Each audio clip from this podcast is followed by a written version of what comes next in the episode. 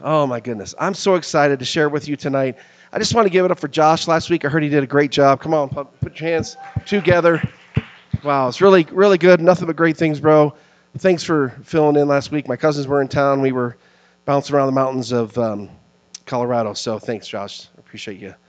Um, David, also, thank you for kicking us off, Reigning in Life, the first three weeks. It was incredible. If you didn't get that, well, listen to the podcast.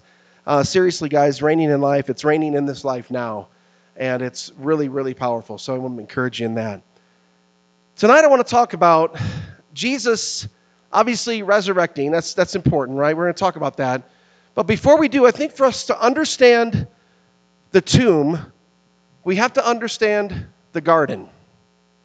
And so I want to take you back to Genesis chapter 1. And Jesus, Jesus, Holy Spirit, and God were, were about to reveal themselves.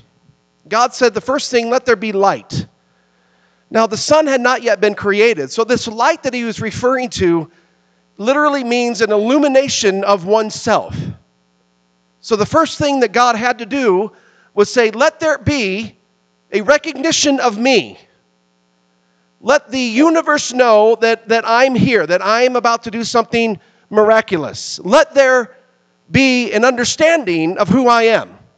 Let there be an, illumination of myself. Let there be light. Of course, we know a couple days later he created the sun, moon, and stars.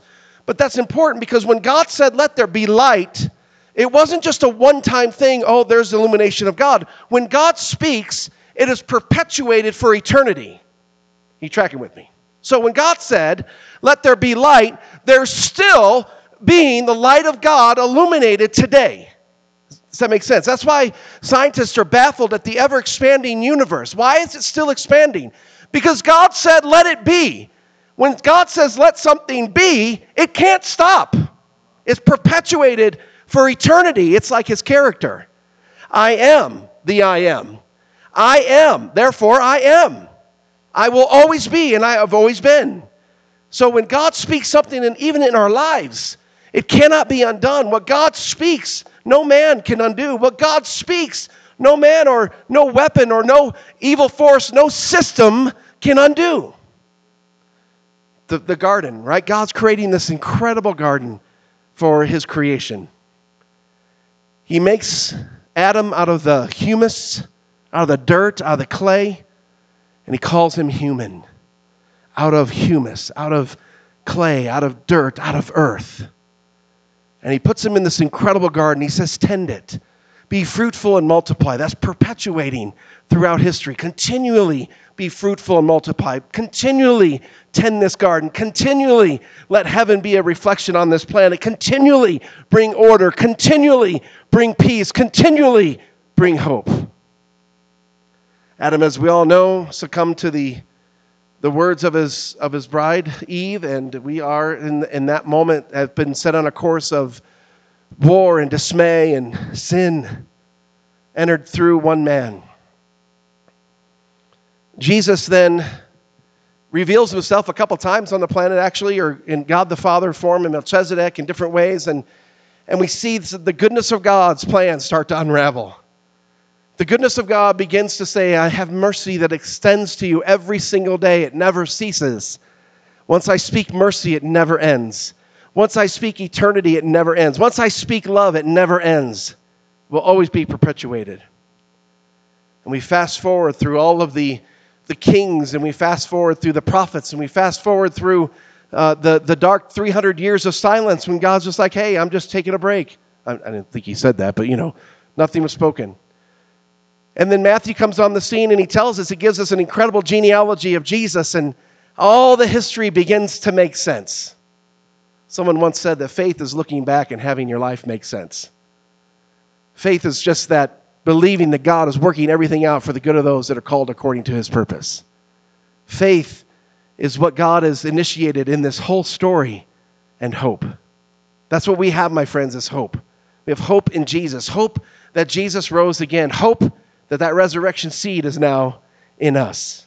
So we fast forward, and Jesus, as you know, gets the triumphal entry.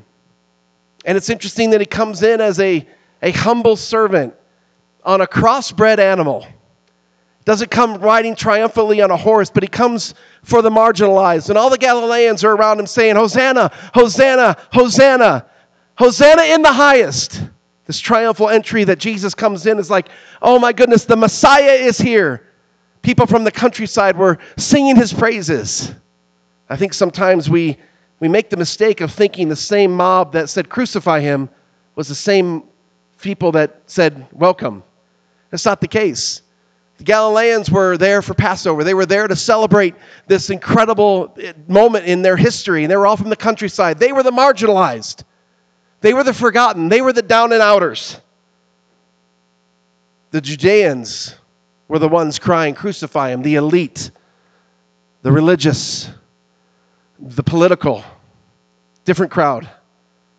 Jesus, nevertheless, never loses focus on his, on his goal, on his plan. He knows what he's here for. He knows why this moment has come, and he doesn't let this go to his head and say, Hey, I've now arrived. I can take and set my kingdom up here. He doesn't do this. And we know the story, right? Jesus is hung on a cross and beaten and bruised and spilled his blood. And he died. And then they bury him. It's interesting that where we started was in the garden, and where all of creation was about to begin again was in a garden. Jesus was buried in a tomb in the garden, and John chapter 20, verses 14 and 15 says this Mary Magdalene turned around and saw Jesus standing there, but she didn't know it was him. She thought that he was the gardener. Interesting, isn't it? G.K. Chesterton said this On the third day, the friends of Christ, coming at daybreak to the place, found the grave empty and the stone rolled away. In varying ways, they realized the new wonder. Watch this, my friends. The world had died in the night what they were now looking at was the first day of a new creation with a new heaven and a new earth.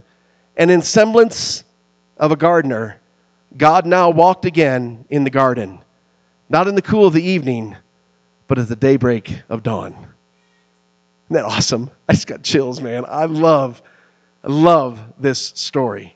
So we see Jesus, right? He's going right back to the, as the second Adam, coming right back to a garden.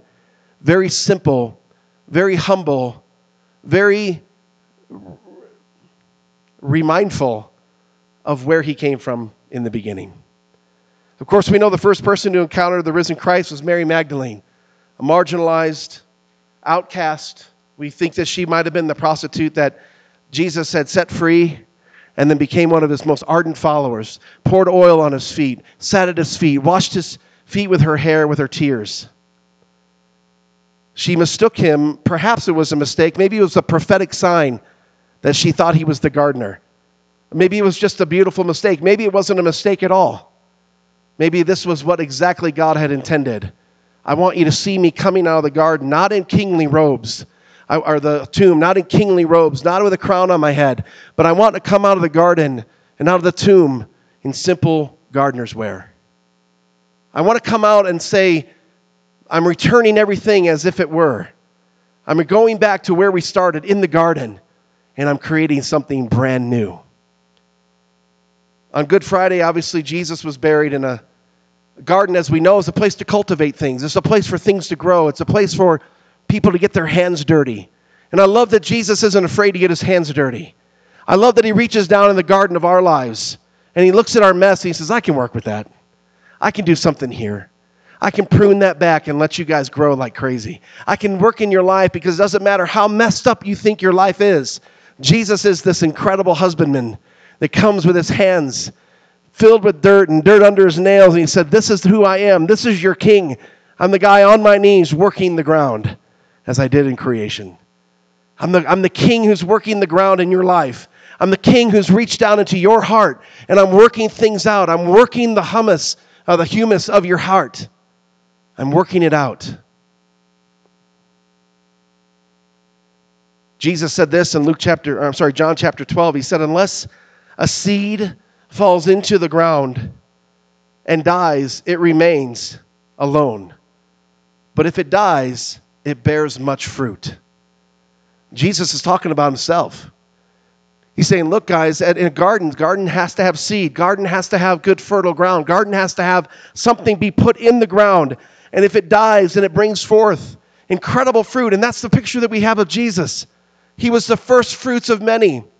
He was the first fruits of you and I. We're bearing witness today, still eternally perpetu- perpetuated with the light that we have, eternal life in Jesus Christ, promised through that seed, promised through that resurrection, promised through today and Easter. The Son of God was sown into the earth and he brought forth. I mean, think about what Mark said. Even the, those who had fallen asleep for many years had rose up from the grave. Figure that one out. Dude, and what? What are you doing here? I thought you died. I did, man. I don't know. Some stuff was shaking around. The garden brought forth the first fruits of resurrection. It all goes back to the garden. It all goes back to this beautiful picture of Jesus being the gardener and looking for fruit in our lives. And that's why we can't discount when stuff happens.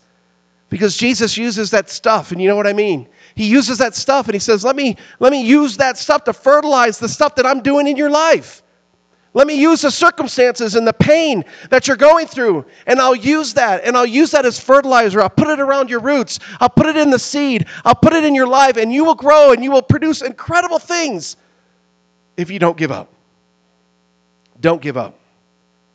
Jesus Christ declared to be the Son of God through his resurrection, Romans chapter 1, verse 4 says. The first seed raised by God in the garden of resurrection became the gardener. When Mary Magdalene supposed him to be the gardener, she was exactly right. Jesus, now the gardener of all resurrection, creating new life for all who believe. We know the first Adam was the gardener who failed in his task and again, the, the, the, the world became a wasteland of sin and shame, degradation, and darkness.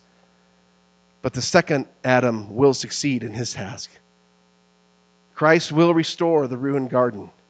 With Christ as the gardener of new creation, we have hopeful, listen to this, we have hopeful, victorious eschatology. That's just a big word that means how this all stuff, uh, you know, unravels. Doesn't really matter where you land on this. We, we win we win. We're victorious.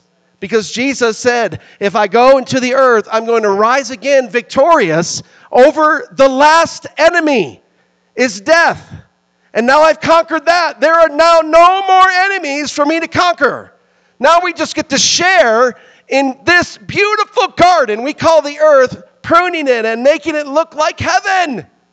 It's the peace bringers, it's the active peace people. It's people don't talk about peace, they bring peace. They bring change. They bring hope to those who are marginalized. I must admit that I need, as Brian Zahnd says, we need to read the Bible standing on our heads. Because we see it through the lens of not Hebrew slaves. We don't see the Bible through the lens of an oppressed people under a, a tyrannical leader. We don't see the Bible through the lens of, of, of brokenness and disease. We see the Bible through, I mean, forgive me, but through our own experiences as semi wealthy people. And so the good news may not resonate as well with us as it does people who read this that come out of slavery, who come out of oppression, who come out of this, you know, this terrible circumstance goes, there is hope. There is hope. Sometimes I fear I glaze over these great stories, looking through the lens of the Bible, through my own experiences, through my own history, through my own life. And oh, how we don't discount the blessing that God has given us to live in an incredible city, incredible wealth, incredible nation. We don't discount that and we don't blame anybody for that. But, but that does require us to walk humbly before our God to do justly, to walk humbly before our Lord. So, the wealth we've been given, my friends, is not for us to heap things on ourselves, but rather to give for others to prosper, for others to go, for others to hear. These are the things that Jesus is creating in this new world. Isaiah 55, 13 says this Instead of a thorn bush shall arise, there will come up a juniper. Instead of a briar shall come up myrtle. He's saying this prophetically. He's saying when Jesus goes into the tomb and when he raises again, when he brings that new life, he's going to bring change everywhere he goes. And then he's going to put it inside of you through his Holy Spirit. It's fascinating. On the first side of, the, of Calvary, the disciples were running in all directions. They were scared to death. They were, they were in fear of their life. But when Jesus resurrected, the disciples' lives were transformed, and the Bible says they boldly taught of Jesus of Nazareth. They boldly proclaimed that he was alive. They boldly shouted that he was their Savior, this Jesus of Nazareth. When we have an encounter with not only the cross, as Richard Rohr says, it's the cross and the tomb. It's got to be both. Our salvation is completed through the resurrection of Jesus Christ. It's both and.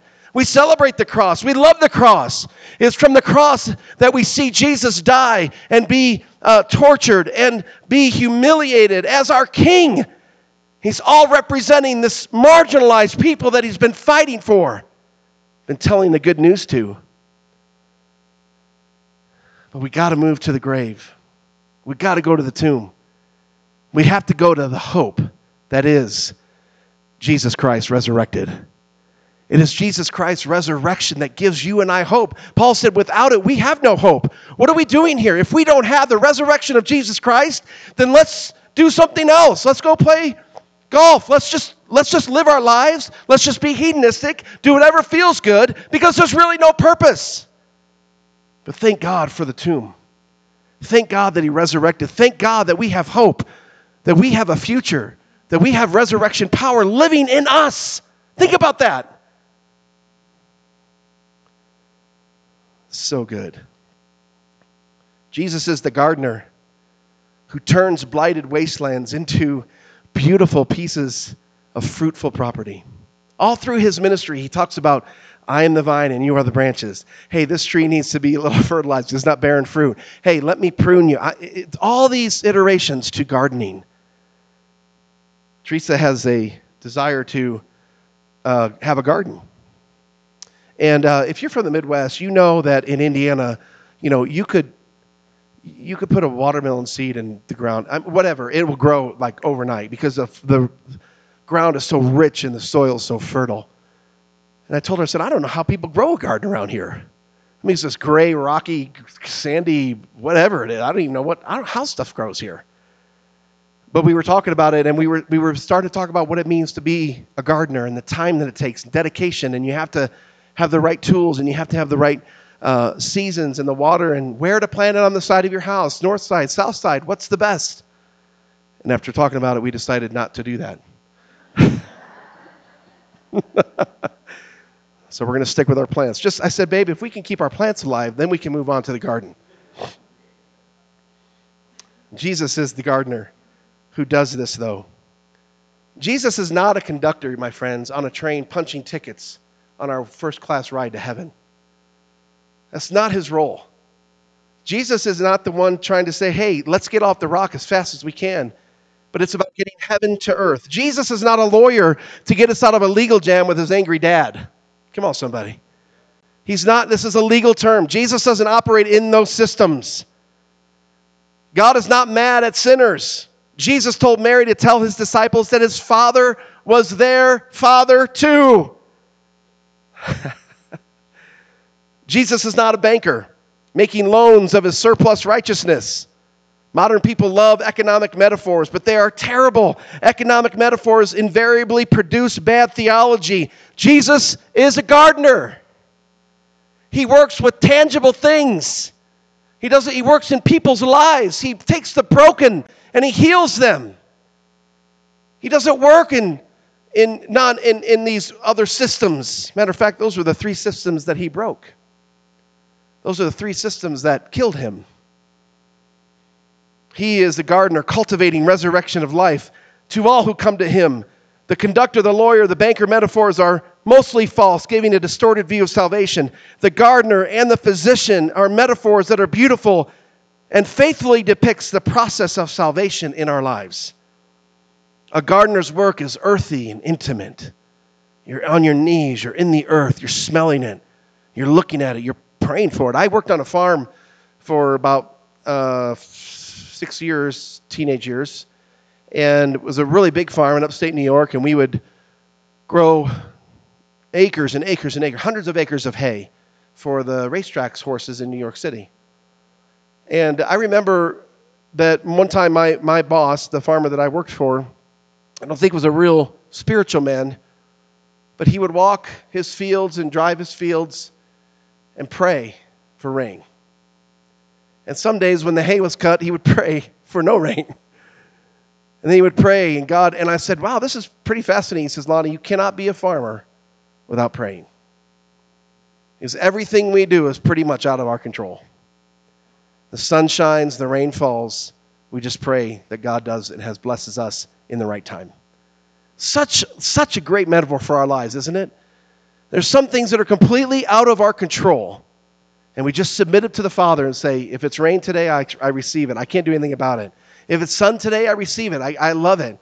If it's cloudy today, if it's windy today, if there's fires today, it's, it's, it's in your hands. I submit that, my life, my garden, to you, the great gardener. We are humans taking from the humus. Conductors and lawyers and bankers are concerned with abstract and impersonal things like tickets, law, and money. It's a system that, when we enter into that, we lose that intangible thing called faith and hope. But gardeners handle living things. Jesus isn't afraid to get his hands dirty, my friends. He loves our messes. He loves coming into our mess. He loves coming into our gardens and bringing order again. It's all coming back to where it first started the garden. Jesus is the garden, the gardener. We are his creation, we are his work, we are his masterpiece, we are his treasure, his joy, his love. And he loves to handle us with care. He loves to give us that tender care that we so desperately need. Take this perspective tonight. Take this perspective that Jesus is working in your life even now. There's no mess that he's afraid of. There's no garden that can't be restored. There's not enough you know, thorns and thickets that he has ever been afraid of. There's nothing like that. He is a father, he is a gardener, he is tender with his people. Believing this will really transform your life. Believing that God operates from a, from a place of grace and not anger believing that God operates from a place of happiness and not sadness, believing that God operates from a place of, of creativity and not destruction.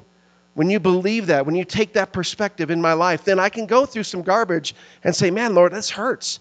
I know, son, I'm pruning stuff out of you because what you think is really attractive, you know, those big leafy branches, well, it's not bearing any fruit. And I need to prune back so that more energy goes to your fruit and not all the leafy branches out there. As you know, I was a horticulture major. Don't ask why.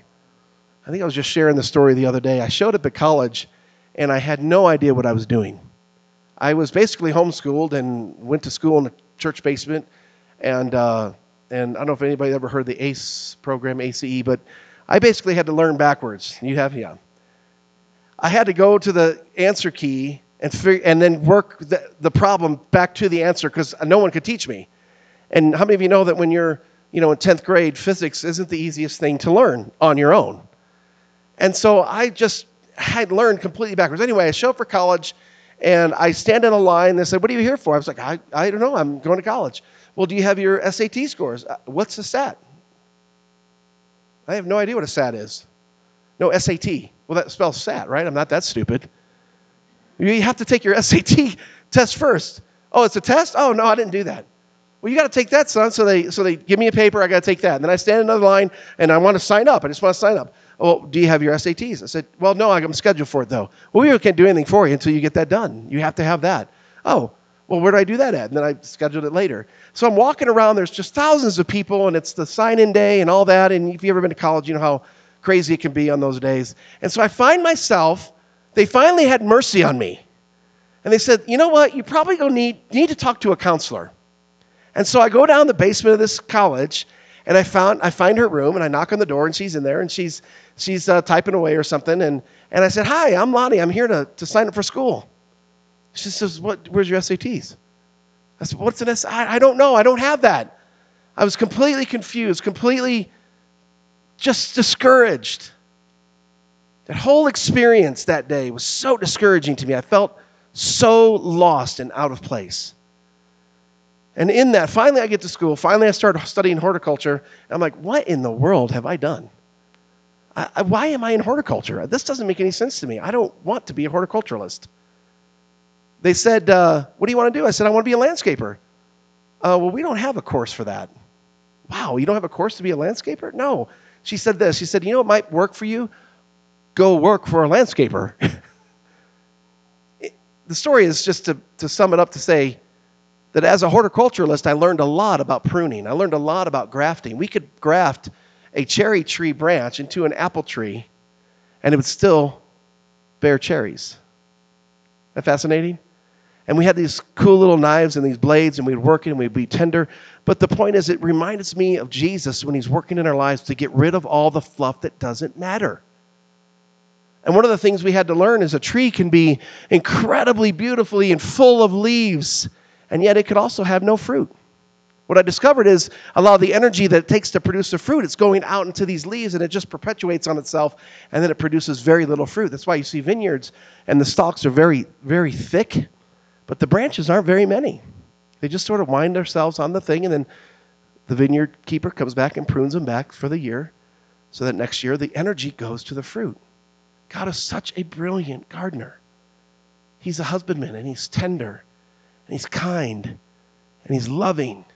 And I just in my maybe it's maybe it's in my own life. I've got to eradicate this image of God being mad at me.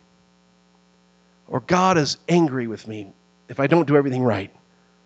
No, you know what he does? He makes adjustments. He comes in with his tender hands and he makes adjustments. And he goes into our hearts and says, Lon, it doesn't really belong anymore, bro. Can I, I need to cut that back. I need to cut that out the new life in Jesus Christ through his resurrection, listen, to my friends, is working in us today for eternity. For eternity. We tend to bookend because we're in time, we, we bookend our lives, right? Beginning, end, and that's it. And we some sort of by and by somewhere. But in reality, eternity is the beginning. This is our time to bring heaven to the earth, to cultivate it, to breathe, to be the agent of change. Not speak about it, but be it. Be the peacemaker. Right? It's not a not peace thinker, it's peacemaker. I'm going to enter into a situation and I am going to be Jesus. I'm going to show the resurrected power in my life. I'm going to show the hope that I have in Jesus Christ through my actions, through my life's fruit bearing it through Jesus Christ.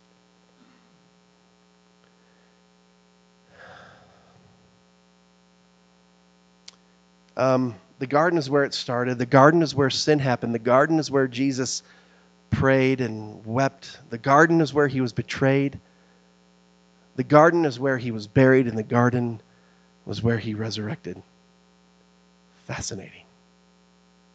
It's so good to see our risen Savior, bringing us all the way back to the beginning. One of the prophets said this He said, If you want to know how it all ends, look to the beginning. If you want to see the new creation, the new world, the new life that we have in Jesus Christ, look to the beginning. Go all the way back to the garden. Those words that God spoke are still speaking today. They haven't ended, they haven't expired, the words that he spoke over you, they haven't ended, they haven't expired. The things that we're still learning and walking through will be learning and walking through for eternity. They'll never end. They I mean, of course some point certain things change obviously, but what we have is this hope in resurrection. Hope, the resurrection power of Jesus Christ is in you. That's the hope of the gospel. Stand with me, let's pray. So good, you guys.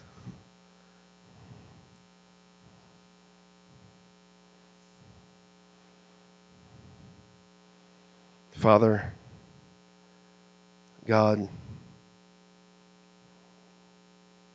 you are so good to us.